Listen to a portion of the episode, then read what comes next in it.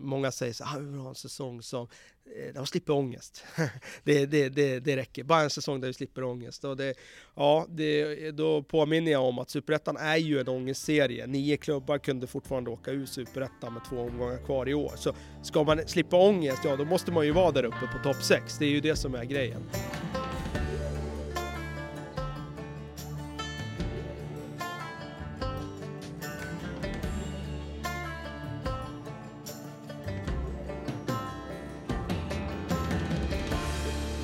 Välkomna till Uppför Bågebacken. Kalle Karlsson är här idag. Tjena. Tja! Ja, hur är läget? Jo, det är inte allt för tokigt. Eh, Det är helt okej. Ja, har du köpt dina julklappar än då? Nej, faktiskt inte. Sent ute. Eh, Så att, eh, men jag ska försöka få det gjort här de sista två veckorna. Har, har du önskat dina julklappar då? Nej, vi har, vi har skurit ner rejält på det där. Nu är det barnen som är i fokus. Så att eh, vi, eh, vi ger inte så mycket till varandra i släkten. Så. Ja. Inga spelarförvärv som vi ska stoppa in under granen? ja, det hade ju varit trevligt. Man får köpa julklappar till sig själv. Jag har fyndat på i, eh, under det här Black Friday på VSK-shoppen till exempel. Och det finns, nu finns det säsongskort att köpa och allt möjligt också. Mm. Man får köpa julklappar till sig själv nu för tiden. Ja, det är bra. Ja, vi ska ju prata lite om eh, säsongen som gått och säsongen som komma skall. Eh, vi kan väl börja helt enkelt med liksom att eh, försäsongen förra året då, har du, eller i år faktiskt. Vi, har du några minnen från matcherna mot Djurgården, Norrköping? Eller liksom? Ja, absolut. Nej, man kommer ju ihåg de matcherna som man har spelat sådär. Det är väl en skada man har i den här branschen, att man lägger sånt på minnet. Ja. Nej, men det gör jag absolut. Men eh, vi fick en ganska tuff start på försäsongen. Vi fick en skada på Granat direkt. Första träningen efter 20 minuter, ja. Ja. Mm. Eh, Och vi hade svårt att göra mål. Det är mitt minne så här. Liksom, hur orolig var du? Eller vilka funderingar hade du under försäsongen där, inför seriestarten? Visste du var laget stod eller hade du så stora frågetecken? Alltså vi hade ju en väldigt tuff skadesituation under starten av försäsongen. Vi gick ju in i januari med att Anton Fagerström var långtidsskadad. Prodell hade ju sin armbågsskada när han kom in. David Engström var skadad. Troné var ju eh, till och från skadad. Vi hade Granat som blev skadad första träningen. Så hade vi Pedro som drabbades av covid. Ja, det var ju inte vilka spelare som helst som ni hör som Mm. var liksom, och det gjorde ju att de där första träningsmatcherna blev lite som en parentes kring Mm. ja, dels mötte vi dessutom Djurgården på Tele2 och mötte Norrköping borta. Och det, det var inte så att vi tog så mycket fasta av vad, vad, vad vi gjorde för resultat. Så mötte vi Sollentuna hemma i tredje matchen, torskade den matchen med 1-0 på en straff här. Men vi tyckte ju alltså prestationsmässigt att det var en väldigt bra match. Vi borde ha vunnit den stort egentligen. Så att Mm. vi var inte sådär jätteoroliga så, men det är klart att vi tyckte det var skönt sen eh, i mars där åka och, och slå Örebro borta. Det tyckte vi var Mm. en sån där, en sån där insats som vi behövde där och då. Eh, vi värvade på ganska, ganska många spelare inför årets säsong ändå. Vi tappade ju Taha Ali och Björn Dahl som var stora poängspelare. Och Sen var det stora, och lite frågetecken var vi stod med våra spelare. Vi tog in Granat, Ask, Brubba, eh, vilka var mer? Miguel, Momme. Rask, Moha- alltså Mohammed. Alltså det var ganska oprövade kort på den här nivån. Vad, hur säker var du på värvningarna som du tog in förra året? Liksom att, vad de skulle le- kunna leverera? Eh, nej men vi... Eh, det var ju lite olika kategorier av Mm. värvningar där som du räknade upp. Om du tar Miguel och Borubba så visste vi att det var spelare för framtiden. Mm. De värvar vi och de kommer få eh, liksom ett år och sen ska de förhoppningsvis kunna flyga eh, kanske mot slutet av året eller år två. Mm. Eh, medans Ask och Granat, det var ju två värvningar som gjordes för att de ska in och leverera direkt. Eh, det var en annan kategori av värvningar som de hade varit toppspelare i division 1 året innan. Eh, vi var rätt eh, säkra på att de kommer vara bra. Sen hur bra de kommer Mm. vara, det, det vet man aldrig. Eh, och det finns inga garantier så. När det gäller Momme så, så såg vi något väldigt speciellt hos honom. Eh, och eh, eh, vi tyckte också att han såg väldigt spännande ut. Men sen hur bra en spelare är, det, det vet man aldrig när man ska ta steget Mm. upp. Men det är klart vi tyckte att han hade någonting som var intressant. Om man tänker på Granat, han gjorde ju 22 mål tror jag. 24 tror jag han gjorde året innan också. Ja, det var det helt galet. Men när man kollar på de spelare som har gjort många mål i division 1 så det är inte någon garanti att man gör så många mål i, i Superettan överhuvudtaget. Nu blev det ju så i år. Liksom, att, eh, när, när, när förstod du att han skulle liksom kunna hota mål, målrekordet? Det var ju ändå eh, sen start på honom, han var skadad liksom. Ja, men det var ju, om vi pratar målrekordet så var det ju ganska sent för att han fick ju en eh, nästan komiskt dålig start på säsongen Mm. med skada första träningen och han var ju borta jag tror jag gör comeback i träningsmatchen mot Skövde faktiskt Mm. hemma här. Jag kommer inte ihåg exakt när den spelas men det är nog typ där i början av mars. Och eh, sen har han ju ganska tung premiär mot Mm. BP där han är ju rostig och det är inte så mycket som stämmer. Då hade han ju i och för sig gjort tre mål i genrepet här Mm. mot Karlstad precis innan. Så han hade ju ändå fått lite närkänning men han var inte riktigt redo då. Och sen gjorde han väl, tror jag, bara tre mål på de första sju, åtta matcherna. Och det är ju inte jättedåligt på något Mm. sätt, men det var ju sen eh, under sommaren som han verkligen fick upp tempot i sin eh, målproduktion. Och då, eh, det första steget där var ju att börja tänka att han skulle kunna vinna skytteligan. Det var ju nummer Mm. ett. Och sen var det väl där i augusti månad när han gjorde två hattrick inom kort eh, spann där. Mm. Eh, mot Trelleborg och mot Skövde och då, då det var väl först då, då är vi inne i, liksom i september när man börjar se att ja, men han skulle kunna hamna på en riktigt hög siffra. Jag tänker på de här unga spelarna som vi plockar in, där Berubba och Sandberg. Det är unga spelare från Stockholmsområdet. Det blir alltid en diskussion när vi plockar in de här unga spelarna utifrån. Alltså, vi, vi borde satsa på lokalt, alltså antingen från Skiljebo eller från egna akademin. Liksom. Hur resonerar ni kring de här talangfulla spelarna som plockar? De kanske inte är superdyra men ja, alltså kontra att plocka lokalt. Nej men alltså det man kan ju vara rak när det gäller det. Alltså akademin startades för Mm. ungefär fem år sedan, något sånt. Mm. Och när akademin startar så är det logiskt att de spelarna kommer inte vara redo eh, direkt, utan det kommer ta lite tid. Och vi tittar alltid lokalt först. Mm. Det är logiskt, för det är det billigaste för oss. Och finns det spelare här som vi tycker är tillräckligt bra, då kommer det alltid vara prioritet. Det är ju, Mm. Det vore dumt att gå någon annanstans. Eh, men eh, akademispelarna har ju eh, kommit lite i, i vad ska jag säga, steg för steg har de kommit under min tid här. Jag har varit Mm. här i tre år.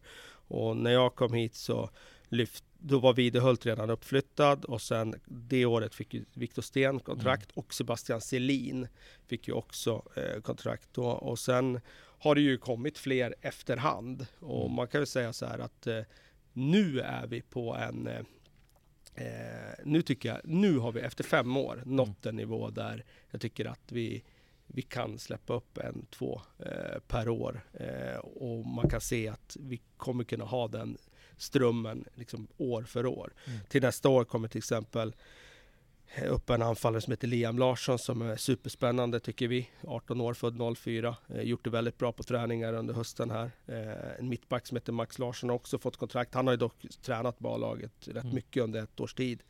Eh, så nu tycker jag att det kommer. För ett år sedan hade det funnits spelare då som eh, i den positionen som Boruba och Miguel värvades s- lokalt. Då hade vi givetvis tagit dem. Men eh, vi bedömde då att det inte fanns det. Har klubben två Max Larsson eller sa du fel? nu? Nej, vi, det är ju så att vi eh, får upp en till Larsson här. De är inte släkt, de är inte speciellt lika i spelstil heller, utan Liam Larsson är en storvuxen anfallare, väldigt, väldigt duktig i det felvända spelet, vilket vi tycker är väldigt intressant, för det är sällan man ser unga spelare som är bra felvända.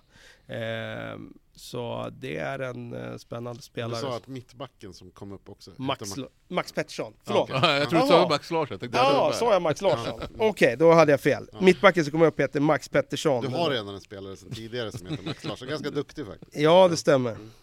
Det blir svårt med de här juniorerna. Det är så många liksom. Ja, det är många Max och många Larsson. Ja, men vi startade säsongen ganska tufft med en förlust och sen eh, vi fick inte så många poäng första fyra omgångarna liksom. Att, hur gick tankarna hos dig då? Liksom? Eh, Nej men eh, det är som du säger, det var två poäng på första fyra matcherna. Eh, och också med ganska lätt schema. Eh, fjärde omgången borta mot Öster var ju såklart en av de tuffaste matcherna på säsongen. Men de tre innan där var ju BP borta i premiären som man där och då bedömde väl alla, framförallt omvärlden, att det var en lätt match. Eh, mm. Eller förhållandevis lätt match och att vi, där borde vi få minst en poäng. Och det kände väl vi också på förhand att möta nykomling borta. Det är tufft i och för sig för det BP, för man vet aldrig vad man har dem. Mm. Sen när vi hade spelat matchen kände vi att ja, BP var rätt bra. Eh, Sen hade vi faktiskt två matcher som var vinnbara. Det var Östersund hemma och det var Utsikten hemma. Och där får vi en poäng på de två matcherna. Så det är väl där plumpen är, i de två matcherna egentligen, tycker jag. Eh, det är klart att det var eh, en riktigt tung start. Eh, samtidigt känner man så här att eh, jag tyckte vi var eh, spelmässigt så gör vi det bra mot BP eh, i vissa perioder. Eh, Östersund mördar vi här hemma, borde ha vunnit den matchen med ett par bollar. Eh, utsikten var en väldigt speciell match, jag tittar på den många gånger i efterhand. Konstatera att ja, de är typ i vårt straffområde fyra gånger den matchen och lyckas göra tre mål. Och vi ska inte förlora mot Utsikten med 0-3, det ska vi verkligen inte göra. Eh, men eh, vi hade lite, lite så här, eh, vad ska jag säga, utfallet var, var sämre än vad vad prestationerna var. Mm. Det var vi lite trygga. Samtidigt så var det ju, den analys vi gjorde i början var ju att, att eh, vi var tvungna att förändra vårt mittfält. Vi gick in i, i, i säsongen med en trio med, med Olle Edlund, Simon Johansson och Daniel Ask. Mm. Och, och det, det höll inte, det är bara att konstatera. Vi, vi blev överkörda centralt. Och eh, det var ju, efter tre matcher så, så spelade vi aldrig mer med den trion. Eh, de är jättefina fotbollsspelare, jätteduktiga. Eh, det är ingen tvivel om det. Men vi behövde ha in mer fysik och stadga där inne centralt. Och vi hade ju inte så mycket av den varan där och då, utan då blev lösningen att vi tog in ner Dusan som var lite mer tvåvägsspelare och flyttade upp eh, Ask till att börja med och sen blev det Simon någon match senare. Och eh, då fick vi lite bättre balans på mittfältet av det. Men, eh, och sen fick vi dessutom synergieffekten av att Simon började producera en massa poäng när han, mm. när han, eh, när han slapp spela försvarsspel och bara la Eh, energin framåt så, så fick vi ordentlig fart på honom och han satte ordentlig fart på sig själv också såklart. Så att det, det, det gav ju en effekt där. Mm. Eh, efter fyra omgångar spelade så var det dags för femte omgången och Örebro hemma. Det är ju en gammal rival till, eh, alltså staden är en stor rival till Västerås som stad i helhet och även ÖSK som klubb till VSK. Men vi har inte mött så många gånger, det var ju första gången på länge vi skulle träffa, mötas. Och, var det en speciell match för er innan? Märkte ni av det eller var det en match som många alla andra? Liksom? Nej, men det var en speciell match. Jag försökte verkligen bygga upp det den veckan, att det var liksom speciellt för de nya spelarna som kanske inte har koll på den historien som du drar här om städernas rivalitet och så. Det, jag tyckte vi fick då verkligen alla att förstå att det här, var, det här är inte en match i mängden, utan det här är verkligen en match som, som betyder jättemycket för alla i den här staden. Och just av att vi inte har mött dem på så många år också. Och så hade vi städat av dem ordentligt i den där träningsmatchen eh, på våren där. Men träningsmatcher det spelar ju inte så någon roll liksom. Utan nu var det seriematch och det, vi hade inte vunnit än. Och det var, äh, det var en extremt viktig match för oss. Och det, det kändes i luften att det var det. Eh, sen blev det ju en, eh, ja, en otrolig urladdning i första halvlek i den matchen. Och, eh, och till slut lyckades vi bärga tre poäng. Mm. Det var en riktig VM-guldkänsla redan vid 2-0 på läktaren i alla fall. Det var ju så här, eh, nästan orimligt. Jag satt ju bakom någon stackars barnfamilj från eh, Örebro som inte visste var de skulle ta vägen. De var helt chockade över liksom, den glädjen som var över liksom, ett 2-0 mål i en vanlig seriematch. Så det märktes att det var en liksom, mm. känsloladdad match liksom, på många sätt på läktaren. Ja, men, äh, men just att vinna mot ÖSK tror jag var ganska viktigt. Och det är liksom, om man går från den känslan, sen hade man ju samma känsla mot AFC i 70 minuter. Att vi ledde där med 2-0. Det kändes ganska bra liksom att nu, nu kommer allt gå vägen för VSK. Så blir det liksom årets eh, magplask med eh, 5-2 förlust liksom. Att, hur är din syn på den matchen nu så här i efterhand? Ja, jag jag har ju sällan upplevt en sån match eh, som tränare. Jag konstaterar efter den matchen att jag aldrig mm. någonsin varit med om att släppa in fem mål som tränare i någon match. Och där släppte vi in fem mål på 20 minuter. Mm. Och... Eh, nej, det är så kan jag konstatera när jag tittar på matchen, alltså, det är en helt perfekt match egentligen. E- AFC ledde ju serien då, ska man veta. Mm. Eh, och hade ju startat helt otroligt. De var otroliga i början. Eh, Fick ju enorm effekt på sina spetsspelare inledningsvis i serien och på sitt spelsätt. Och inget lag hade ju liksom lyckats såra det där. Och så kom vi till deras eh, arena där de är så extremt hemmastarka och verkligen kör över dem i 70 minuter. Och vid ställningen 2-0 så har vi väl två, två öppna mål för att göra tre, tredje målet där i andra halvlek. Och vi hade ju haft frilägen och så i första halvlek också. Eh, och sen eh, har vi eh, ja, en reducering i minut 74 tror jag. Eh, där vi tappar boll på mittplan och Karim Amar skjuter från distans. Ett jäkla bra skott. Eh, sitter in till bortre stolpen. Och reaktionen efter det är bra. För efter det så är det återigen vi som har kontroll. Och vi har ett läge att göra 3-1 efter det målet. Men sen när de gör 2-2 målet, det är återigen efter ett bolltapp på egen planhalva då, eller bolltapp, det är... Ja, man kan kalla det för bolltapp, men det är i alla fall ett misstag på egen planhalva.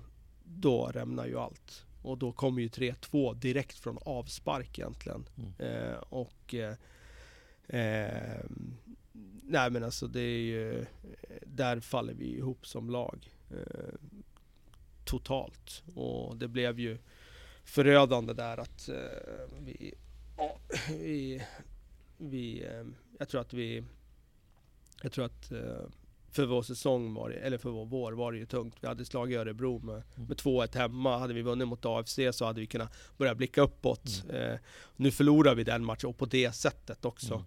Det var ju, nej men det var blytungt. Det var det. Det, det var riktigt, riktigt, riktigt tungt. Och ja, det, det, det satte ju såklart djupa sår i, i, i vårt lag och jag är imponerad att vi faktiskt lyckades gräva oss upp ur det till Mm. slut. Mm. Nej, När vi sågs förra gången så pratade vi ju, eller var vi inne på det här med att det var så få tränare som hade varit kvar i mer än två år och vi ställde frågan till dig, vad är det som talar för att du skulle vara med, vara kvar i mer än två år? Du sa ingenting. Där och då, liksom i tiden ungefär med AFC-matchen och den tunga perioden som var då, liksom, var det någonsin så att du tänkte att det är nu, det är nu det jag ryker eller, liksom, eller att du själv tänkte att jag ger upp liksom eller vill göra något annat eller så?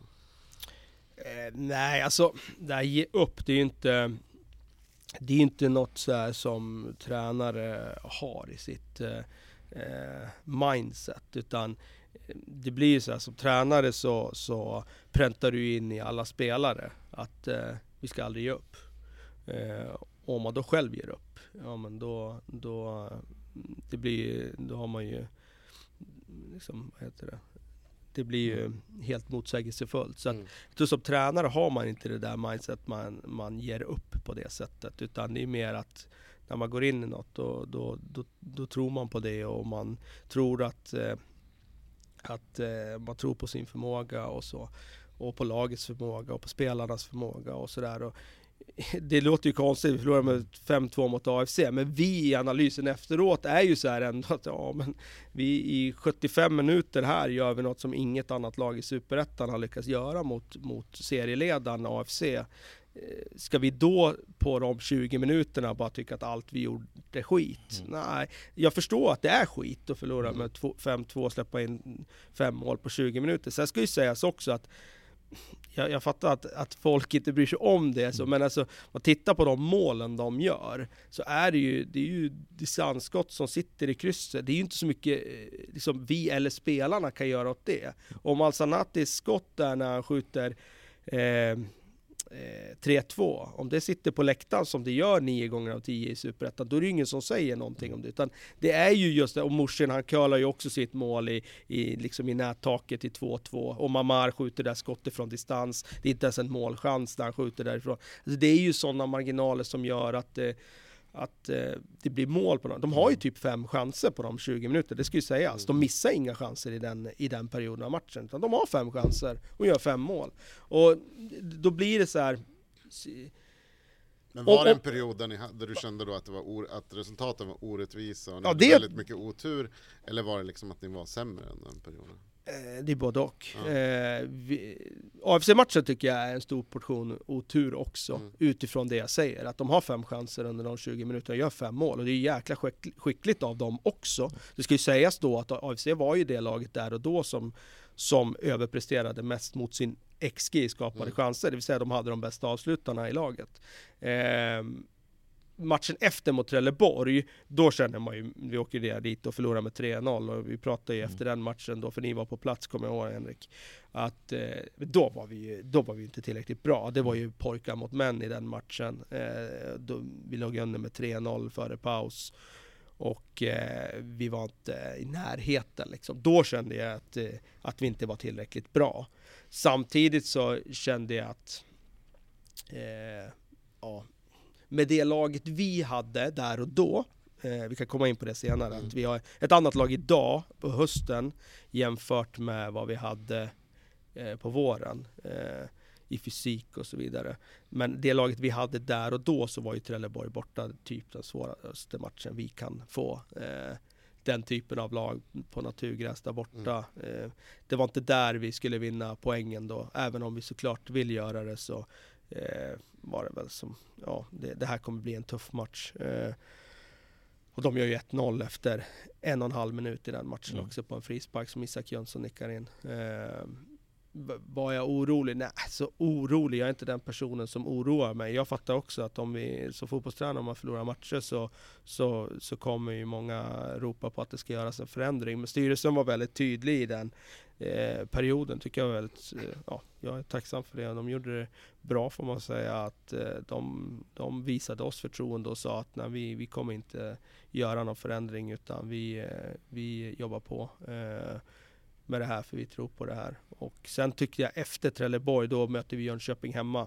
Och den matchen det är då när de kvitterar med 15 sekunder kvar av tilläggstiden. Men då gör vi ju otroligt bra match tycker jag. Eh, vi hade ju fyra bollar i virket där på, eh, i första halvlek i den matchen. Och det var väl, jag tror ändå spelarna kände i den här perioden, och det, var- det var det viktigaste, att spelarna kände sig att ja, men spelet är där. Det var skillnad om vi hade förlorat de här matcherna mot AFC med 5-2, mot Trelleborg med 3-0 och sen mot Jönköping 2-2 att motståndaren upplevs att spelarna känt att ja, men motståndaren är bättre än oss. Mm. Vi sitter inte ihop som lag, taktiken fungerar inte. Då, då hade vi haft stora problem. Men det var inte alls de eh, alltså signalerna vi fick som tränare från spelarna, utan spelarna kände att ja, men vi, gör, vi gör egentligen rätt saker, men vi behöver få ihop en helhet eh, och då kommer resultaten att komma. Något som fanns under hela säsongen var ju de här sena poängtappen. Du, du gick in på Jönköping, det var även mot BP vi tappade tidigt. Och efter matchen mot Jönköping var det HBK där vi ledde med 2-0 och tappade på 2-2 på övertid. Eh, jag tror att det, hade vi bara spelat 75 minuter så hade vi vunnit serien. Eh, hur var er analys kring de här sena poängtappen och hur agerar ni någonting för att försöka förebygga det här? Eller? Mm. Hur, hur tänkte ni kring det? Alltså, det skedde ju ganska ofta under säsongen. Och justerade ni någonting? Mm. Ja, men det är den naturliga frågan. Nej men tro mig, det är klart att vi tänkte dygnet runt på det där. Eh, det är ju vårt jobb att göra det. Och eh, man kan väl säga att det, det fanns väl olika typer av sena tapp. Mm. Eh, AFC-matchen har dragit nu där vi kapitulerar mentalt tycker jag, Mm. när de gör 2-2. Eh, om vi tar Jönköping-matchen så eh, gör ju vi faktiskt 2-1 väldigt sent i den matchen. Granat gör ju 2-1 i 84 minuten, 83 där någonstans. Och eh, vi har ju total kontroll efter det. Eh, alltså de har ju inte en enda målchans eh, från 84 minuten. Och så får de en, vi har ju, Simon Johansson fixar ett inkast till dem, eller han försöker fixa inkast till oss, men de får inkastet längst nere vid hörnflaggan. Det är 40 sekunder kvar av tilläggstiden då. Alltså, det är ju en så bra situation som man kan få egentligen. Men vi lyckas inte täcka in det inkastet för att vi står och sover lite Mm. eh, då. Och de får slå en lång boll. Och vi missbedömer den i backlinjen på ett helt horribelt sätt. Och de, deras 0-4 där Nordström tar ner den som om man vore Serie A-spelare. och Fintar ner två backar och gör mål. Eh, Jag, jag tyckte inte det, det tappet var väl kanske inte så mycket att vi, eh, var svaga i den delen av matchen. Halmstad där, då, är- då har vi en man mindre från Mm. med 20 minuter kvar. Och jag tycker vi hanterar det jättebra med 10 man också. Men sen, eh, ja, när de gör 2-1 tyvärr där på återigen ett misstag så då faller vi ihop.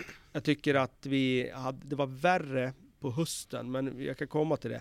Det vi pratade om, eh, det var ju att vi behövde bli bättre på att försvara lågt. Mm. Det var det jag pratade om då under den tiden också. Och eh, det är ju också kopplat lite till, eller rätt mycket till vilka spelare man har och så. Vi hade ju ett lag från hösten 2021 som egentligen var väldigt eh, offensivt balanserat. Laget var ju byggt efter att vi ska vara på offensiv planhalva. Och då, vi var ju inte så bra på egen planhalva då under hösten heller. Men Eh, men vi lyckades väl sudda över det med att han flög fram och såg, han såg till att vi var mycket på offensiv planhalva. Eh, men nu hade vi ingen ta längre, då var vi, vi var ännu svagare i Mm. slutet av matcherna. Eh, sen blev det en mental grej, eh, det var ju uppenbart. Det var mer mentalt än något annat tyckte vi. Eh, så det var dels att eh, vi inte var tillräckligt bra på att försvara lågt.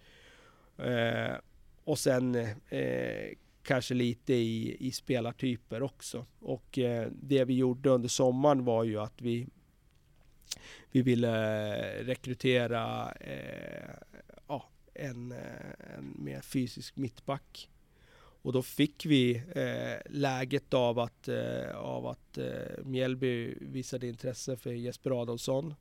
Och eh, han hade ju haft en väldigt viktig roll i vårt lag från hösten och framåt egentligen då efter när Lagerbjälke försvann där så under hösten blev ju han, skulle han vara liksom ledaren där bak och han gjorde en väldigt bra höst och, och, och var väl inte riktigt lika bra under den här våren som han var under hösten 2021. Så vi såg möjligheten där att om, om eh, Eh, om de vill ha honom och vi kan plocka in en annan mittbackstyp så, så tar vi den möjligheten. Eh, och eh, då släppte vi honom till Mjällby för eh, Ja, det var ju under marknadspris, men vi gjorde det för att förbättra laget och då fick vi möjligheten att ta in eh, eh, eh, Freddy då. Och det var den mittbackstypen som vi identifierade att ja, men ska vi bli bättre på att försvara runt eget straffområde, vilket har varit vår svaghet i slutet av matcherna, då måste vi ha en annan typ av mittback. Vi måste ha en som, som står där bak och, och vinner de där nickduellerna. När inläggen kommer in, då ska det vara en som, som nickar undan de där bollarna.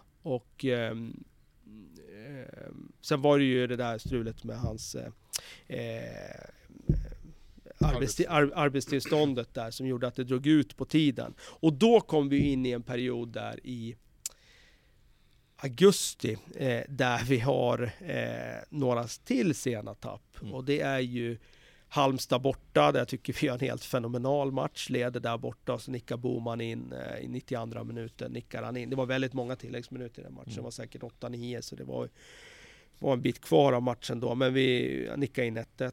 Och sen har vi ju mot Örgryte hemma, gör de 1-1 där på ett distansskott i 80 minuten. Och sen Östersund borta. Det är tre matcher på rad. Mm. Östersund borta kvitterar de i 82 typ. Då kände jag verkligen så här att vi, fan vi kommer inte ur det här alltså. Mm. Det här sker gång på gång på gång. Och eh, då, eh, när vi fortsatte att gnugga på med det här med att träna lågt försvarsspel. Men det som egentligen sker om man ska vara ärlig, det är ju att vi, vi, eh, vi får in Freddy. Han Mm. får sitt arbetstillstånd. Och efter det så tappar vi ingen mer match. i Mm. Slutet. Han spelar ju bara sex matcher i år. Eh, hade du värvat honom fortfarande om du bara vetat att det var sex matcher han skulle spela? Nej, det hade vi nog inte gjort för att eh, vi behövde ju förstärkningen Mm. där och då. Eh, så det hade vi nog eh, inte gjort. Eh, så. Men Mm. blir det fler nästa år då? Matcher? Ja, det är klart det blir. Mm. Eller vad tänkte du? Nej men tänk dig om man inte ska vara kvar eller något sånt där. Jaha, ja, nej, nej, vi räknar med att han är kvar så att vi räknar med att han, är, han kör. Och, men de andra eh, ny, eller för sommarvärvningarna Mm. har lämnat oss i alla fall. Både Pavlik och Gambos. Ja, precis. Jag har eh, haft en dialog med Gambos, men eh, det handlar ju om vad vi har råd Mm. att göra och så vidare. Eh, men eh, Letar ni efter ersättare till, till honom eller har vi så det är tillräckligt bra alternativ? det får du se.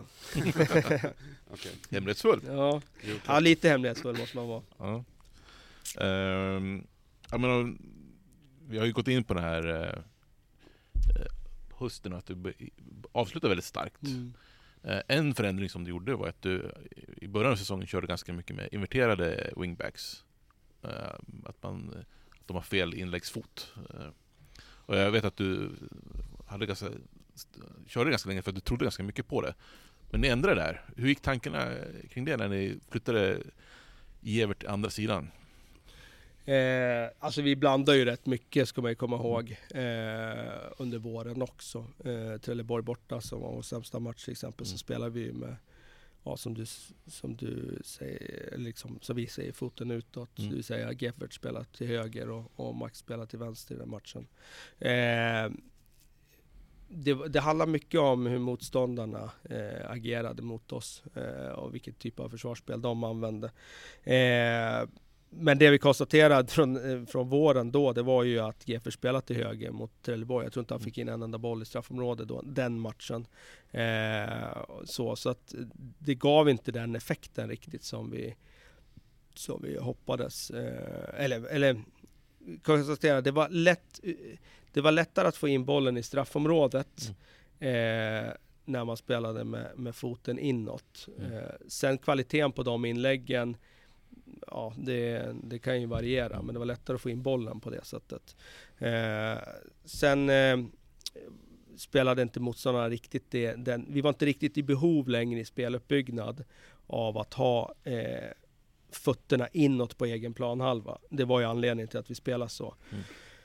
Eh, mycket. Att på egen planhalva så kom vi inte riktigt ur de situationerna vi spelade med foten utåt. Eh, och eh, sen var vi inte riktigt i behov av det längre för vi spelade lite på, på ett annat sätt och vi fick andra typer av mittfältare också. Eh, så att det gjorde att vi bytte och sen eh, så byter vi ju Östersund borta. Geffert gör en väldigt bra Mm. match. Östersund borta är två assist i den matchen. Då kände vi att men då får han fortsätta spela på där. Ehm, en annan förändring, eller var ju att vi blev ganska bra på fasta situationer. Första halvan var det ökenvandring, jag tror vi gjorde ett mål första 15 Mm. matcherna, sätta på hörna. Sen började vi göra långa inkast och hörnmål och sådana saker. Vad övade vi mer och det gav resultat, eller vad hände? Ja, mycket spelarkopplat ska jag säga. Eh, under våren så var ju Daniel Ask och, och Simon Johansson våra hörnläggare. Mm. Max Larsson i viss mån och Emil Skog när han var på plan. Eh, alla har bra fötter. Mm. Men deras leveranser var inte tillräckligt bra. Eh, det var alldeles för mycket upp och ner. Och sen dessutom att vi hade ju då, de som kom in i straffområdet då var Granat. Eh, det var Pedro. Eh, och sen var det väl Theo Rask från femte Mm. omgången när han eh, kom in i laget. Som hade längd. Eh, och eh, sen på hösten så, så bytte vi hörnläggare till att Simon Geferts slog hörnorna Mm. istället. Och eh, han, han slår ju inte sådär superhårda hörnor, men han slår ju in dem på det stället där det kan bli farligt. Och det räckte ganska långt där vi då hade fått in Freddy som var väldigt Mm. stark i luften. Vi hade Douglas på plan som Mm. också är stark i luften.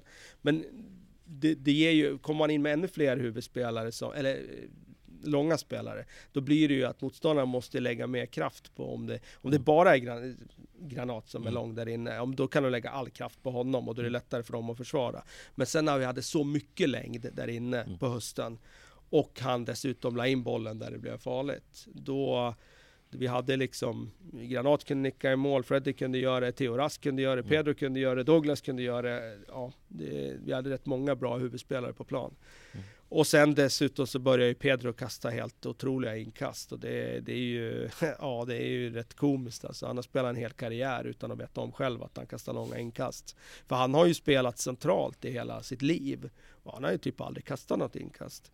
Och sen var det ju eh, en match här på, på sommaren där, eh, där han blev lite förbannad över att vi kastade så jävla dåliga inkast. Så han tog ju bara bollen eh, någon gång. Och det här var alltså på egen planhalva. Mm han blev bara, man såg på han blev förbannad, jag är trött på det här. Så han tog bollen och så bara kastade han iväg bollen. Såg vi efteråt på videon, jäklar vad långt det där var.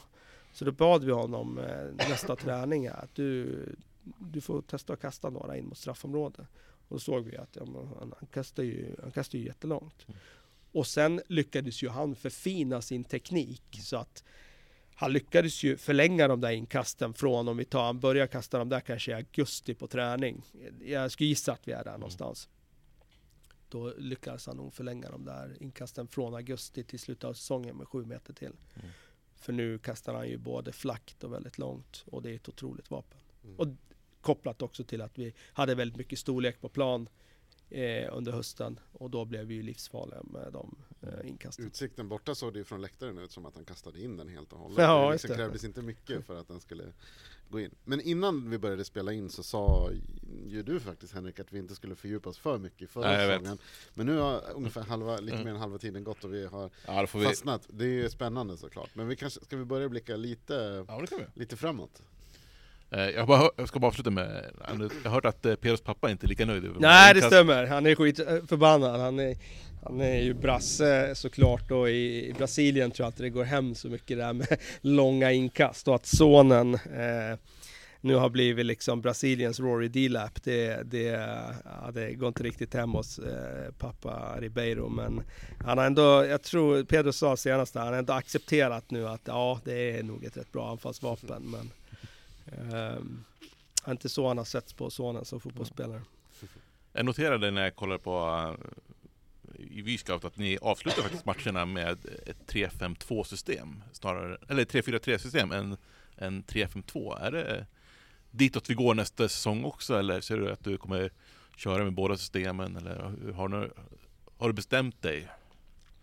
Alltså vi, vi har ju under året har vi ju varierat det där Mm. eh, lite grann. Och sen är det inte alltid så himla lätt att se eh, liksom den gradskillnaden. Eh, spelar vi med tre centrala mittfältare eller är den där tredje centrala Mm. mittfältaren till och med ganska nära eh, liksom Simon och Granat Mm. där uppe så det är snarare 3-4-3. Men de sista 7-8 matcherna var det tydligt att vi spelade 3-4-3 snarare än 3-5-2, ja.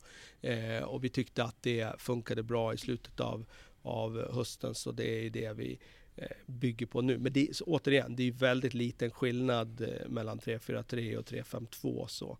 Men det beror ju på hur man använder eh, liksom spelare. Så, så att, men det är det vi bygger för. Eh, Hur mycket funderar du kring taktiska förändringar till nästa säsong?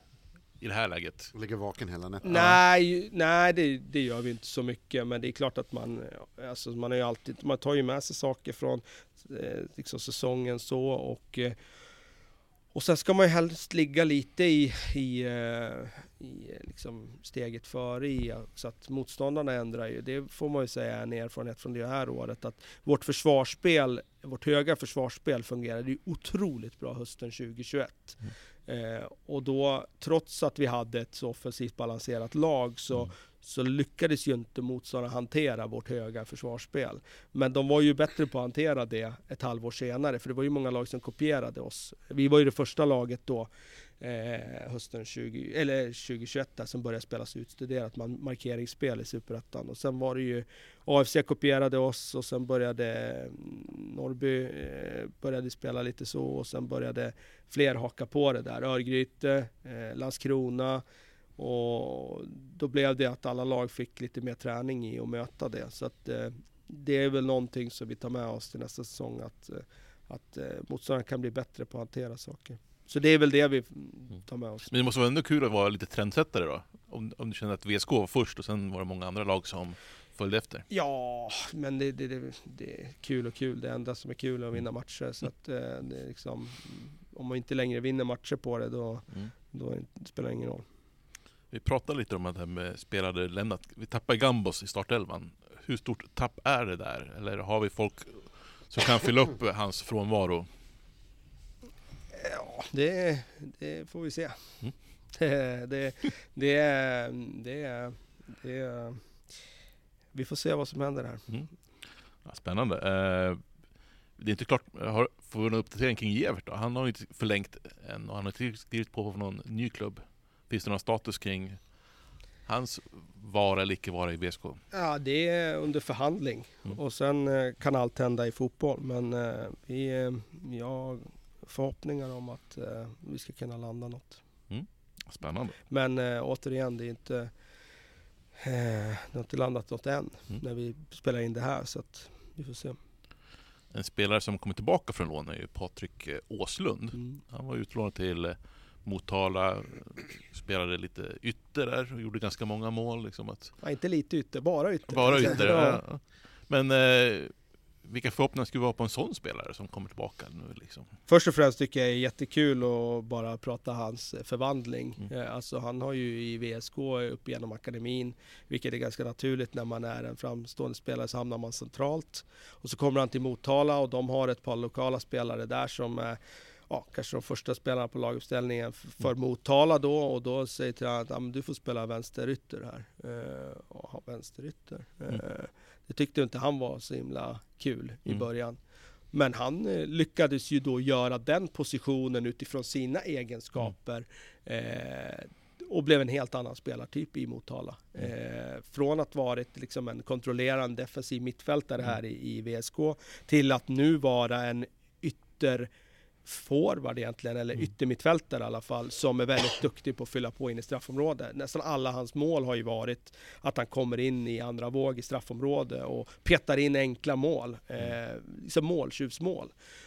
Väldigt intressant förvandling. Eh, vi har ju eh, eh, bilden av Patrik nu att han är, det är den positionen han ska fortsätta utvecklas i, alltså spela mer kant. Så, Mm. så att i vårt 3-4-3 så ser vi honom utmana kring eh, vänster eller högersidan i vårt Mm. tremananfall. Så han petar Simon i sommar. Vi får se vad, vad, vad han eh, liksom eh, är kapabel till att göra nu. Nu har han spelat i division 1, vilket är en jättebra utvecklingsserie. Eh, och nu ska han ta steget upp till oss eh, i Superettan tillbaka här och det ska bli jättespännande att se vad han, vad han kan prestera. Men säg att vi skulle förlänga med Gevert då. Hur bra lag har vi då? Eh, Är det...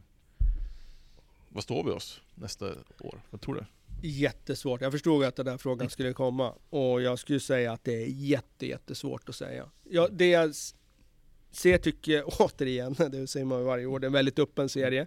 Tycker det kommer ner lag som man inte riktigt vet vad man har. Helsingborg givetvis med sin ja, tyngd och sin eh, ekonomi och så vidare och historia kommer ju såklart vara på den övre halvan. Men det sa jag också för ett år sedan om Örebro och sen visade det sig sen att det, var rätt tufft att komma ner i Superettan. Sundsvall samma sak, de har ju varit i Allsvenskan rätt många år under de senaste Eh, 15 åren så de borde ju också rent i historik och tyngd så vara där, men man vet inte. Eh, jag tycker inte att det finns några lag som är så här, ja Öster kommer såklart, Öster har pengar och, och resurser för att, och hota om allsvenskan, de kommer ju vara där uppe. Men annars tycker jag inte det finns några andra lag som är så här att eh, man ramlar av stolen av dem. Å andra sidan kan man ju vända på det och säga, det finns ju inte så många lag heller som man tittar på och säger, ja men de där är inget bra. Så att jag skulle säga att det är väldigt, väldigt öppet. Väldigt öppet. Jag kan inte säga var vi står. Ja. Eh, Men jag tror också att det är svårt Min eh, notering är att jag tror det är svårt för lag som inte spelat i Superettan att åka ner i Superettan. Vet man inte vad som väntar så tror jag det är svårt att hantera den serien. Man, eh, man kan nog lätt bli naiv och köpa säkra kort och sen Ja, det är ganska många hungriga lag där liksom. Ja, det är det som har visat sig de senaste åren. Så. Men jag tror att Å andra sidan åt andra hållet också, Ja. de som kommer underifrån har ju visat sig senaste åren varit Mm. betydligt starkare än vad folk tror. ja, Mm. Ta bara BP som liksom kommer upp och det är, vi förlorar mot dem i premiären och sen ser man sen att de bara städar av hela serien. Eh, Mm. året innan hade ju Värnamo som städade av serien Mm. och innan det var det väl Mjällby va, som gick rakt igenom. Skövde gick ju rätt okej nu också. Liksom. Ja, Landskrona året innan ledde ju serien också. Så att nej, det, det får man nog räkna med att steget, jag brukar säga så här, det absolut minsta steget i hela seriesystemet, det är ju mellan division 1 och superettan. Mm. Om du däremot tar åt andra hållet, där har du det största steget i hela seriesystemet, mellan division 2 och division 1. Där har du ett jätteglapp i kvalitet. Mm. Titta på hur nykomlingar i division 2 presterar i division 1 Mm. kontra hur nykomlingar från division 1 presterar i superettan. Så har du en enorm diskrepans. Eh, och det får man nog räkna med att de som kommer underifrån är bättre. Ta bara ett sånt där lag som Sandviken till exempel. Som kvalade nu mot Örgryte. Ja, det, det är riktigt bra lag Sandviken. Mm. Riktigt bra spelare. Det är ett superettalag. så det är därifrån vi ska värva till nästa år. De har många intressanta spelare, mer än så säger jag inte. Mm. De är vårt Degerfors, eller vad sa vi? Ja. Nej. Eh, En annan sak som skett i nästa år är att vi har fått upp eh, P19 till högsta serien. Mm. Eh, Jag vet att vi har mycket, haft mycket samarbete med Eskilstuna-lag i division 2, det var IFK Eskilstuna. Eh, vad betyder det för dig då, som A-lagstränare att vi har ett lag i högsta P19-serien? Blir det liksom mindre utlån till andra klubbar eller mer fokus? Ser du någon eh, förändring i ditt eh, sätt att arbeta? Mm. Det är jätteviktigt strategiskt att få upp 19 på högsta nationella nivån. Det är ju eh, otroligt viktigt tror jag för att vi ska fortsätta nu. För nu, återigen som jag sa där, att akademin nu efter de här fem åren så har vi nått en viss nivå Mm. akademin. Har tagit de här åren, men nu är vi ju på en bra nivå. Vi är uppe på allsvenskan på alla åldrar nu. Vi är en av 12 klubbar i Sverige som har allsvenskan på alla åldrar nu, Mm. eh, 16, 17, 19.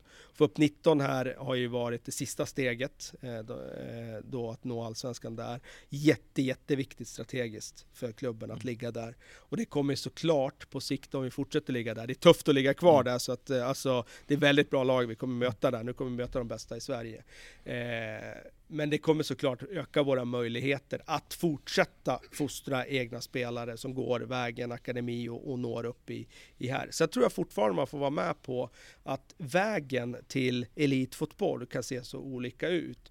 Eh, det är många som får ta det här vägen. Även om vi har ett 19-lag i Allsvenskan så får man ändå ta vägen att man kanske får ett eh, kontrakt i, i VSK här. Men så är det ändå utlåning till division 1 ett år som Patrik Åslund har gjort Mm. nu och sen komma tillbaka. Om du tittar på de spelarna som är i vår här trupp som Simon Gefert och, och Herman Magnusson och vi, så de har ju gjort ett antal år i division 2 i Stockholm eh, och sen division 1 och, och sen har de ko- nått superettan. Det får man nog vara med på. Sen kommer det alltid finnas en Max Larsson Mm. som lyckas liksom ta sig igenom filtret och bara slå igenom så direkt.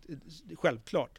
Men eh, det kommer alltid vara lite olika vägar. Men viktigt att vi får upp eh, 19. Det kommer absolut innebära att, eh, eh, ja men ta som, vi har spelare nu som är i herrtruppen som har varit något år här. Adam Padovan till exempel, eh, som har varit eh, på lån i år i matchmiljö. Han spelar både i vårt U19, men där har inte matchmiljön varit tillräckligt bra. Eh, för alldeles för ojämna matcher alldeles för ofta.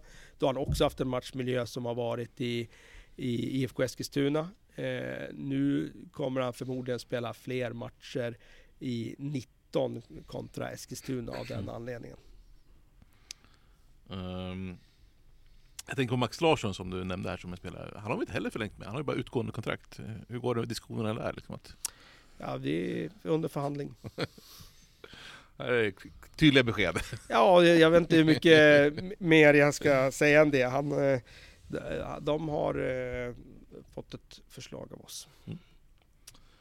Ehm, om vi börjar kolla lite på nästa säsong. Jag fick, såg för säsongsschemat. Vi kommer möta tre lag från Allsvenskan, tre lag från Division 1, men bara två seriekonkurrenter. Uh, är det medvetet att vi matchar så lite mot uh, Superettan-lag, eller hur, hur ser du på den här mixen? Ja, det, jag tycker det är en bra mix. Alltså man vill inte bara möta seriekonkurrenter och man vill inte heller ha för lätt schema. För då blir det sådär som 2020 när vi bara mötte skräplag på försäsongen. Mm. Och så tror alla att vi är skitbra. Mm. Och så kommer man in i serien så märker man att ah, men det, så bra var vi inte. Eh, så att eh, jag tycker det är en ganska bra mix. Men nej, man vill inte bara möta seriekonkurrenter. Sen är det ju mycket det där att vi vill ju inte resa för långa Mm. sträckor. Så resonerar väl många lag liksom. Mm. Så det blir ju att man plockar de lagen här i närområdet. Och den här försäsongen så har vi ju väldigt lite resande. Vi har väldigt många matcher på hemmaplan. Svenska cupen-matcherna får vi ju resa till Varberg då bland annat. Det har vi inte så mycket val. Men eh, i övrigt har vi inte så mycket resande. Så det blir ju, det blir lite påverkat av, hade Vasalund legat i Superettan hade vi fortfarande mött dem. Men nu, har de, nu ligger de i division 1 och då möter vi ändå dem för att det är nära att åka dit så att säga. Men eh, jag tänker på det här med Svenska Cupen.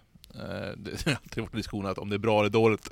Eh, Askebrand sa att det var bara ett problem att vi spelade i Svenska Cupen. Hur, är din syn på den eh, serien? Eller, Jag älskar kuppen. Jag tycker att det är superroligt med kupper.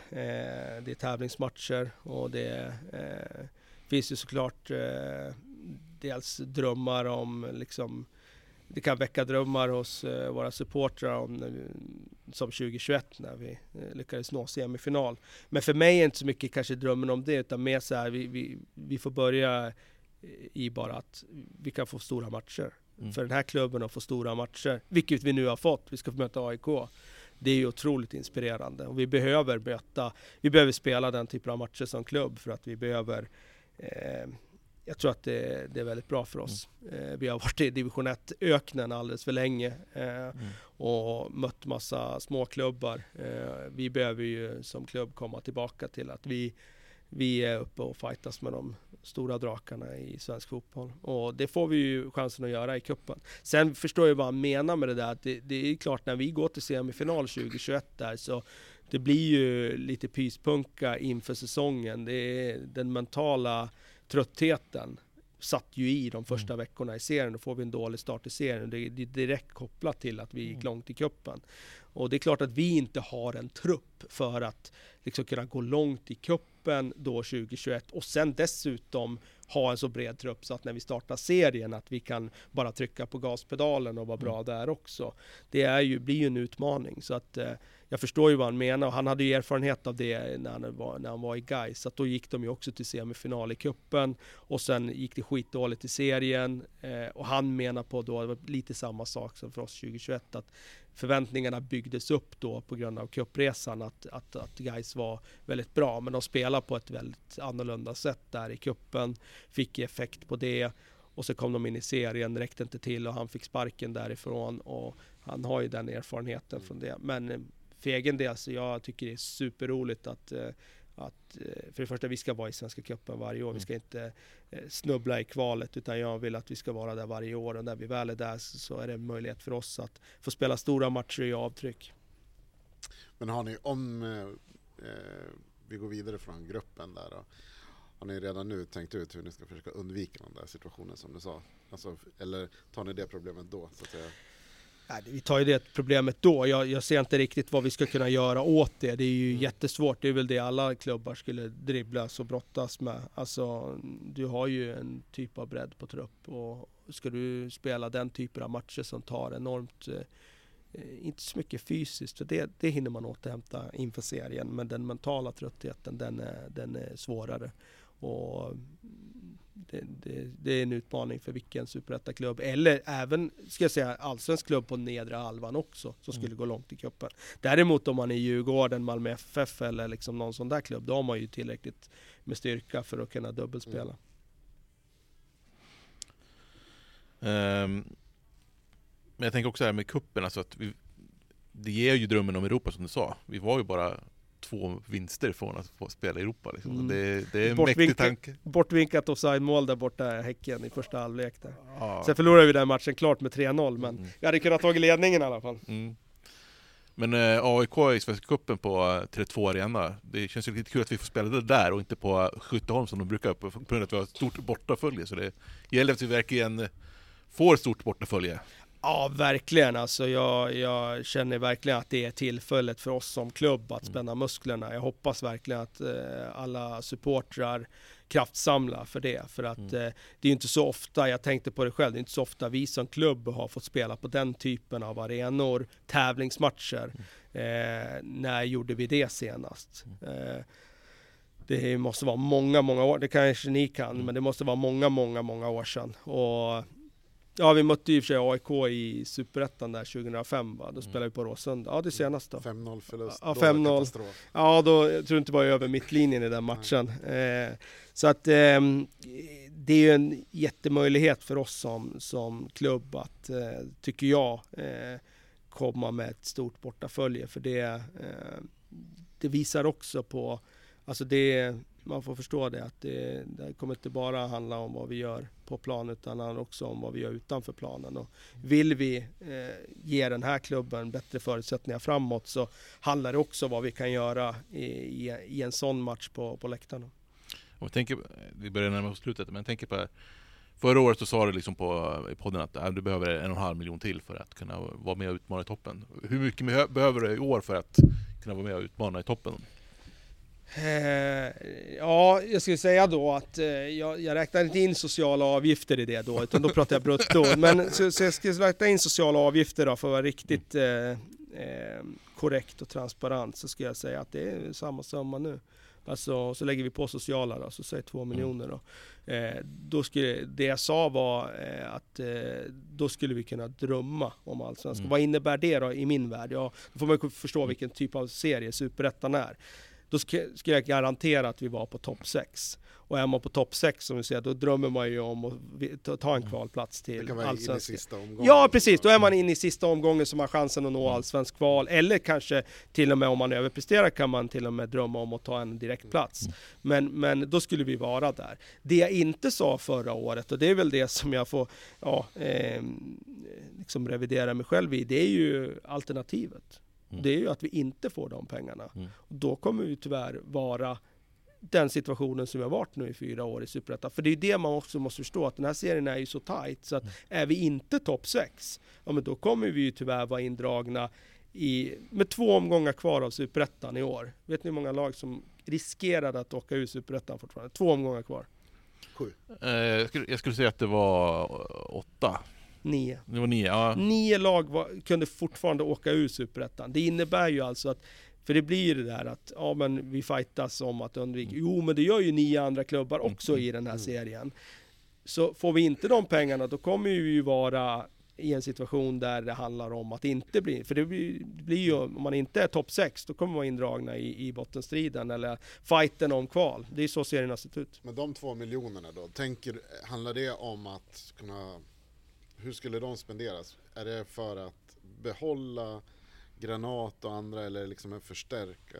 Jag vill inte, jag vill inte gå in på exakt hur, Nej. så här, pengarna skulle gå eh, oavkortat till löner. Mm. Vi har ju, eh, det ska man ju veta, vi har ju en budget, lönebudget som är den nedre tredjedelen i Superettan. Mm. Och det kanske inte folk riktigt i Västerås har förstått med Vigge-pengarna och allt det där som har funnits liksom, som en säkerhet på banken. Men det är ju ingenting som har liksom, det har inte gjort att vi har mer förutsättningar i årsbudgeten. Eh, det finns många i Superettan som har mycket mer pengar än vad vi har. Så att eh, det skulle gå oavkortat till löner. Och det, det är det som är grejen, att det inte är speciellt svårt att få ihop ett, ett bra lag, utan det finns ju så fruktansvärt många bra fotbollsspelare i den här världen. Vi får ju liksom tips om sju till åtta spelare om dagen. Och det var ju en sån typ av liksom tipshög vi hittade Freddy. Alltså det kom ju tips varje dag under sommaren när transferfönstret är öppet och vi hittade det där guldkornet ur den där högen. Och jag säger, det är inte lätt. Alltså det är inte så att det bara, det är ju många nitlotter i den där högen såklart. Men det går ju eh, att hitta väldigt bra spelare. Och sen är vi också, det är väl kul också att eh, fick samtal senast igår från en väldigt eh, eh, ska jag säga, het spelare på marknaden från hans eh, representant som sa att han vill spela i VSK. Eh, han har intresse från andra klubbar men han vill gärna spela i VSK. Jag tror det är kopplat till att vi spelar en viss typ av fotboll som är attraktiv för många spelare. Och den här spelaren ser, eh, eller hans agent ser, och spelaren själv ser att han skulle passa väldigt bra här. Eh, Men då och handlar han- det bara om lönekostnaden så att säga? Det är, Ja, alltså, men sen ska vi ha råd också. Mm. Alltså, spelaren, det finns en annan spelare som också är väldigt het på marknaden. Han vill också spela här. Han har avtal på bordet från, från eh, andra klubbar, men han har via sin agent meddelat att han, han gärna vill ha intresse från oss. Och vi är intresserade, men sen ska vi ha råd också. Eh, Så att eh, det är de där två miljonerna. Mm. Du får jobba hårt i jul och nyår. Ja, i, i, i så här, två miljoner, så just för den här så de, de är inte jättedyra de här spelarna heller. Men det, det som är i Sverige blir att det blir ju rätt mycket kostnader om man lägger på en årslön och så ska du lägga på sociala och skatt och sådär. Då kommer det ju upp på, alltså så, så att ja, två miljoner är högt räknat. Jag skulle kunna säga en och en halv miljon i år igen, så skulle vi vara där på topp sex. Men jag tänker så här, det finns ju möjlighet att vi kan sälja spelare i, i vinter. Alltså, det snackas ju om Granat, jag vet inte hur aktuellt det är, eller andra spelare. Hur stort intresse finns det kring våra spelare på väg ut? Ja, det är ju Granat det finns intresse för. Eh, det finns inte intresse för någon annan spelare idag. Mm. Eh, av de vi har på kontrakt i alla fall. Men eh, det finns intresse kring Granat, så mycket kan jag säga. Och det är ju självklart när man gör så mycket mål Mm. som han har gjort, att det kommer finnas intresse kring honom. Men vad krävs för att ni skulle sälja honom eh, sportsligt? Då? Vad, vad, vad, för man kan inte bara sälja en spelare som får pengar, utan det måste ju resultera i någonting annat. Liksom. Blir det så att, typ att du behöver kunna förstärka med två spelare för att kunna ersätta Granat, då blir det kunna intressant att sälja honom, eller vad, vad pratar vi om för... um, situation för dig som tränare som du behöver för att kunna ersätta honom? Förstår jag med dig? Jag behöver inte prata summor men... Eh, nej, alltså det är ju... Det är väl en helhetsbild så, det blir ett luddigt svar. Men, men eh, det handlar ju om, eh, om, om vi tycker att det eh, ger oss bättre förutsättningar. Alltså, så. Mm. Luddigt svar, men jag kan inte säga så mycket mer Nej, det. nej, det är lugnt. Mm. Men på Henriks och min önskelista Mm. står det ju att Granat blir kvar, att någon chippar in två miljoner, att Ja. vi är med eh, och eh, krigar i, i toppen av serien. Alltså det, det är väl inte för mycket begärt av tomten. Nej, jag tycker det borde hamna under våra julgran, två miljoner. Mm. Så då löser vi nästa år. då. Det hade varit eh, väldigt eh, trevligt. Det hade varit... Eh, nej, men jag tror att det hade varit eh, eh, kul om vi hade kunnat haft en säsong där. Det är många som säger, vi var ju, hade ju sponsormöte här och det var ju lite ja, folk sådär som man springer på då. Så många säger så här, ah, vi vill ha en säsong som, eh, man slipper ångest. det, det, det, det räcker, bara en säsong där vi slipper ångest. Och det, ja, det, då påminner jag om att Superettan är ju en ångestserie. Nio klubbar kunde fortfarande åka ur Superettan med två omgångar kvar i år. Så ska man slippa ångest, ja då måste man ju vara där uppe på topp 6. Det är ju det som är grejen. Eh, men det hade varit eh, trevligt om vi hade haft en säsong. Jag tycker det är otroligt kul nu med verkligen framhålla det att eh, otroligt kul med den positiva vinden som blåser nu med de nya Mm. supporter eh, eh, grupperingarna som kommer med unga supportrar som har Absolut. hittat till våra läktare och det ser jag väldigt liksom, positivt på framtiden.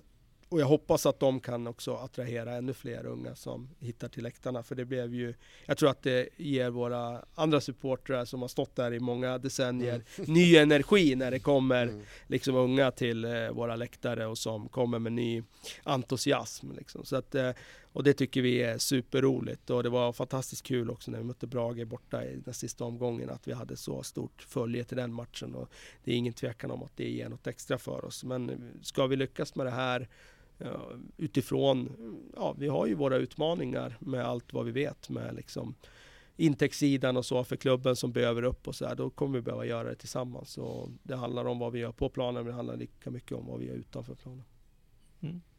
Ska vi nöja oss här? Det gör vi. Det, vi sitter ju här på, inne i ABB Arena Nord är det här kanske på övervåningen och det är ju liksom snart lunchdags här kanske. De Mm. kommer börja skramla lite och springer. Apropå Så. kommersiella möjligheter Ja, för en klubb så precis. sitter vi i en stor flådig restaurang här i ABB Arena och det hade varit trevligt om vi hade haft det på, på Iver. Mm. Vi får ju tacka våran eh, lokalsponsor Koppismist då, för att eh, det är första gången vi har en ölsponsor i programmet. Så är det kanske. Ja. Mm.